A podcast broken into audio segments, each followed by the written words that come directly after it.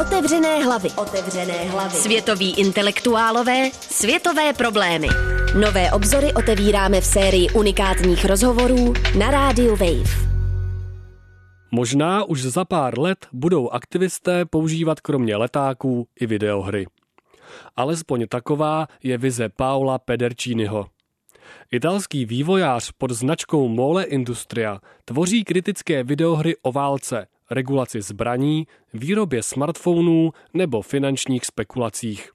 Simulace nás mohou přimět, abychom přemýšleli jinak o skutečném světě, říká snad nejznámější videoherní aktivista v rozhovoru, ve kterém rozebíráme budoucnost videoher jako toho nejsilnějšího kulturního média. Otevřené hlavy. Otevřené hlavy. Mole Industria funguje už od roku 2003. Proč jste si tehdy vybral videohry a ne ziny nebo blogy? Pankrokové politicky angažované ziny jsem dělal dřív. Také jsem vytvářel weby, zakládal alternativní média. Mezitím začalo být zřejmé, že s videohrami je potřeba počítat, že už to nejsou nějaká okrajová média, ale že budou ovlivňovat celou kulturu. Zároveň začínaly ve větším hrát ženy, objevili se takzvaní příležitostní hráči. Videohrám se věnovalo víc a víc lidí z různých skupin obyvatel. Dominantní ideologie hráčské kultury ale pořád odrážela militarismus, přejímala představovala kapitalistické hodnoty. Uvědomil jsem si, že o něco politického se ve videohrách nikdo nesnaží. Chyběl tehdy kritický videoherní obsah, který by reflektoval veřejný život. V čem jsou hry jako nástroje pro ideologickou kritiku unikátní? Uh, uh, Videohry nabízí jiné možnosti, mají jiný výrazový slovník než jiná média. Mohou nás přinutit myslet systémově, nasimulovat nějaký skutečný proces, abyste se nad ním pak mohli kriticky zamyslet i v reálném světě. Velký potenciál leží v hraní rolí nebo práci s autoritou pravidel, poukazováním na hranice hráčské svobody. V tom jsou podle mě hry jedinečné a zároveň mě nejvíc zajímají právě tyhle aspekty. Představte si člověka, který nikdy žádnou vážnou hru nehrál a videohry se k němu dostanou jen skrze titulky o tom, kolik vydělal nejnovější díl Call of Duty. Co mu mohou hry, jaké děláte vy, nabídnout? Lidi nejde rozdělovat na hráče a nehráče. Poslední statistiky ukazují, že skoro každý pod 40-50 let videohry aspoň občas hraje. Většina lidí vám sice řekne, že se sice za hráče nepovažují, ale přitom na mobilu pořád hrají Candy Crush nebo něco podobného. Jen skrze hry nedefinují svoji identitu. Právě tito příležitostní hráči mě nejvíc zajímají, protože často na internetu vyhledávají nezávislé experimentální tituly. Kolem indie herní scény se vytváří komunita, která je otevřená vůči herním zážitkům, které vůbec nepřipomínají Call of Duty. Na vašem webu máte v patičce moto Radikální hry proti tyranii zábavy. Jak nás zábava tyranizuje? Oh, je to jen takový bonmot, na zábavě samotné nic tyranického není. Chtěl jsem dát najevo, že jdu proti mainstreamovému hernímu průmyslu a snažím se o něco jiného, že je moje práce se středním herním proudem v dialogu. V roce 2013 jste napsal rekapitulační text k deseti letům Mole Industrie. Cituji. Doufal jsem, že občanští aktivisté vezmou videohry za své a udělají z nich taktické médium politického boje. To se bohužel nestalo. Proč? Jaké jsou zatím důvody? Uh, uh, Od té doby se situace dost zlepšila. Když jsem to v roce 2003 psal, docházelo k rychlému rozvoji webu 2.0 a nezávislých internetových médií. Najednou bylo možné zprávy kromě čtení i komentovat a taky psát svoje vlastní. To bylo revoluční. V Itálii například vznikla pirátská televizní stanice. Pomocí ilegálních antén jste mohli vytvořit kanál pro vaši čtvrť. Rozvíjelo se internetové umění. A něco podobného jsem chtěl dokázat s videohrami. Videohry nejsou médium, neslouží jenom k předávání sdělení. Mě zajímalo, co by se stalo, kdybychom je tak použili. Co kdyby se videohry staly jednou ze zbraní sociálních hnutí, použili se k šíření myšlenek. Dodnes se v aktivistickém prostoru pohybuji.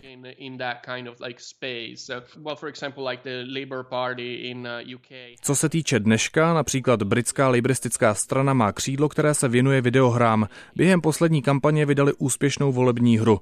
Videohry se v současnosti často často používají pro informování o nějakých problémech, vysvětlování událostí. Dnes mě taky zajímá, jak hry využít nejen jako média. Podle mě se totiž mohou hodit i při aktivistickém organizování. Hru můžete použít k simulaci nějakých situací z reálného světa. Skrze hraní rolí můžete přispět k tomu, aby mezi sebou aktivisté lépe komunikovali, posílit vazby mezi lidmi v reálném světě.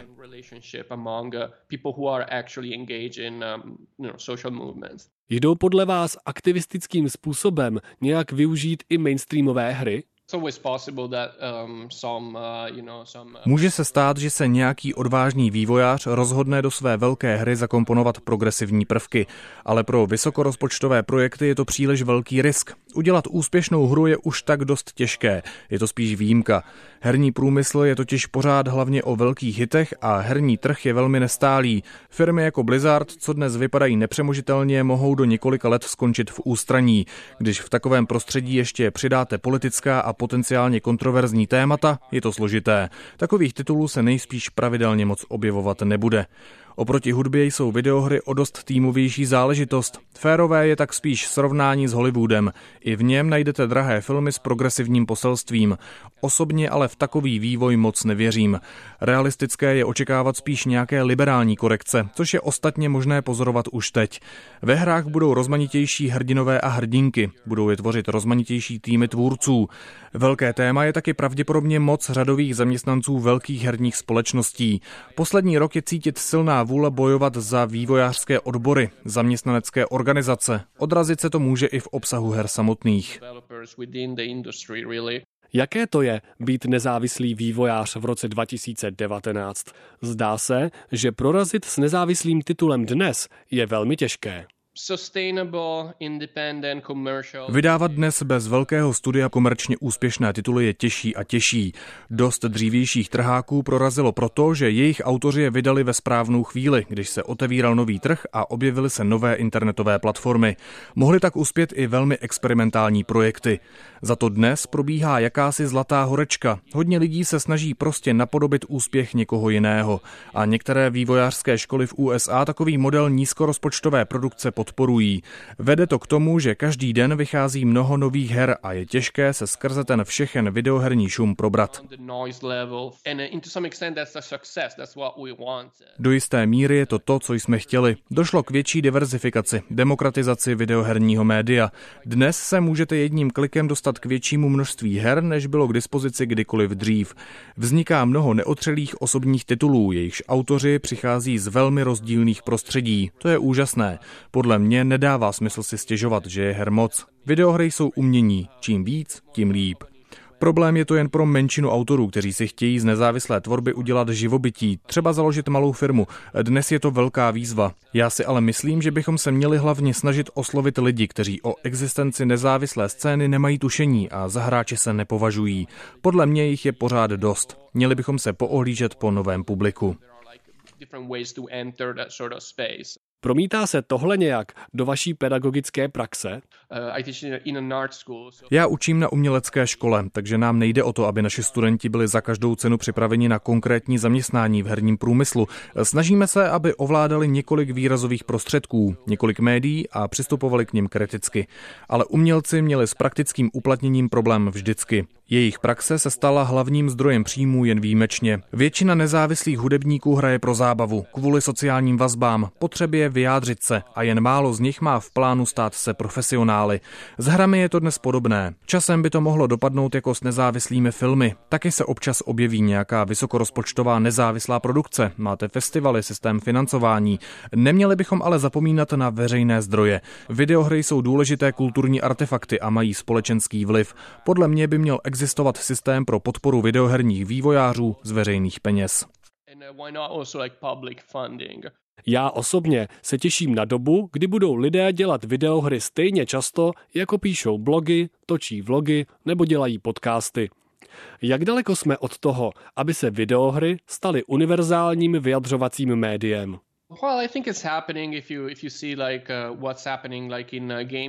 Myslím, že to k tomu směřuje. Stačí se podívat na game jamy, v nichž vývojáři v určeném čase tvoří na konkrétní téma. Zatímco spolu mluvíme, zrovna probíhá nějakých 12 game jamů. Když se podíváte na itch.io, portál s malými nezávislými hrami, uvidíte, že nových her neustále přibývá. Videohry mají čím dál lepší postavení, i když nejsou tak flexibilní a bezprostřední jako psaní nebo podcasty. Psát na Twitter nebo blogovat může skoro každý, i když psát neumí. Videohry vždycky budou mít nějakou technologickou bariéru, ale přibývá nástrojů jako je Twine nebo Bitsy, herních editorů, které vám dovolují rychle vytvořit vlastní interaktivní příběh bez skoro žádných technických znalostí. Jestli se z her má stát jakési médium pro každodenní komunikaci, bude to pomocí podobných nástrojů. Jsou nějaká témata, která mezi kritickými videohrami postrádáte? Na většině témat, které postrádám, se snažím se svými omezenými prostředky sám pracovat. Dlouhou dobu mě zajímaly městské simulace, to, jak ukázat různé podoby vztahu mezi civilizací a přírodou.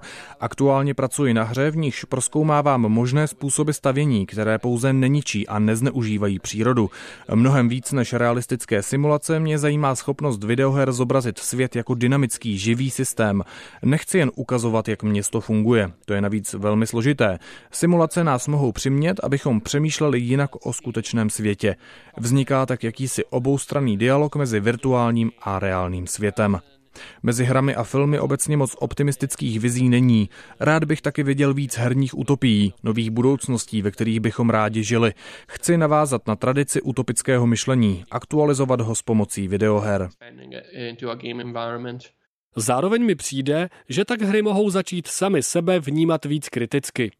S jakým ideologickým dědictvím by si hry jako médium, podle vás, měly vyřídit účty? The most like profound baggage and I, I call it like cybernetic bias. Mluvím o tom ve své přednášce videohry a duch kapitalismu. Nejzásadnější je podle mě něco, čemu říkám kybernetický předsudek. Vychází z toho, že videohry jsou postavené nad komputačními technologiemi. Počítače totiž vznikly jako nástroje pro klasifikaci lidí, řízení korporátních procesů i zprávu nacistických táborů. Používaly se ke kalkulaci drah projektilů. Toto dědictví se komputační technologie stále nesou a odráží se to i na podobě videoher, jejich výrazových prostředcích. Počítače totiž potřebují vše kvantifikovat, redukovat na proměné a tak podobně. A na takovém základu se snažíme stavět vizuální kulturu, multimediální obsah. S tím musíme počítat, protože to určuje limity, jak moc můžeme videohry jako médium ohnout a proměnit. Když se snažíte o něco nového, herní enginy a programy kladou odpor. Vytvořit hry o vztazích, konverzacích, fyzické blízkosti je mnohem těžší, než když vás zajímají exploze a destrukce. Technologická vrstva, kterou nad komputačními procesy vystavěli, zjednodušuje vývoj určitého typu her, zatímco ostatní činí řádově obtížnější. Jako kritičtí herní tvůrci si tyto limity musíme uvědomit. Dobrým příkladem je videoherní krajina. Většina vývojářů je staví z malých dílků na základě nějaké mřížky. Taky to můžete udělat. Konec konců je to pohodlné. Ale měli byste si uvědomit, jaké dopady takové řešení má. Najednou totiž rozdělujete spojitou zem do malých, komodifikovaných, kvantifikovaných součástek. Dobře to ukazuje na boj, který vůči kybernetickému dědictví svádíme já a mý studenti každý den. Jak tento kybernetický odkaz překonat a korigovat? Nejde ho využít třeba jako kritický komentář k průmyslovým vztahům, které jeho vznik umožnili? Nemáte příklad? A klidně i nějakou vaši vlastní hru. V mých hrách kladu důraz na kapitalistickou manažerskou logiku dnešních procesů. Když jsem tvořil hru o McDonald's nebo ropném průmyslu, nechtěl jsem jen ukázat společenské a environmentální dopady, ale dát hráči aktivní celistvou perspektivu. V tom jsou totiž hry dobré. Jde díky nim dobře ukázat, jak nějaký proces funguje v celku. Ostatně manažerské hry, kde ladíte výrobu nebo stavíte města, jsou samostatný žánr. Mě nejvíc zajímají negativní dopady takových procesů procesů. Zatímco v mých hrách optimalizujete nějakou činnost, jste konfrontovaní s nepříjemnými efekty vašeho snažení, destrukcí životního prostředí nebo lidským neštěstím. Magazínu Jacobin jste před dvěma lety řekl, herní průmysl je dobrým místem, odkud pozorovat dynamiku pozdního kapitalismu. Jaké jeho proměny můžeme dnes skrze videohry vidět? One classic example is like games uh, pioneered uh, the idea of user-generated content. Klasickým příkladem je takzvaný uživatelsky generovaný obsah, který velmi definuje současnou vývojovou etapu kapitalismu. A hry tomuto přístupu prošlapaly cestu. Peníze už dnes nevyděláte pouze prodejem nějakého obsahu, ale především skrze kontrolu distribučních a marketingových platform. Názorným příkladem je herní obchod Steam, který byl předzvěstí mnohem zásadnějších změn. Třeba Uber sám nenabízí službu, ale v zásadě jen pomocí aplikace kontroluje trh. Ještě mě napadá větší a větší promíchávání práce a volného času. V herním světě najdete tituly, kterým musíte věnovat tolik času, jako byste měli poloviční úvazek a zároveň se herní strategie používají, aby zvýšily produktivitu zaměstnanců. Pak se nabízí paralely se současnou situací v Americe, jejíž prezidentem se stal de facto troll. V zestupu alternativní pravice předcházela kauza Gamergate. To byla dlouholetá kampaň proti herním feministům a feministkám, v níž jejich odpůrci používali metody zahranou šikany. Tato logika se pak propsala do zbytku veřejného života. Dnešní kulturní války tak trochu začaly s hrami.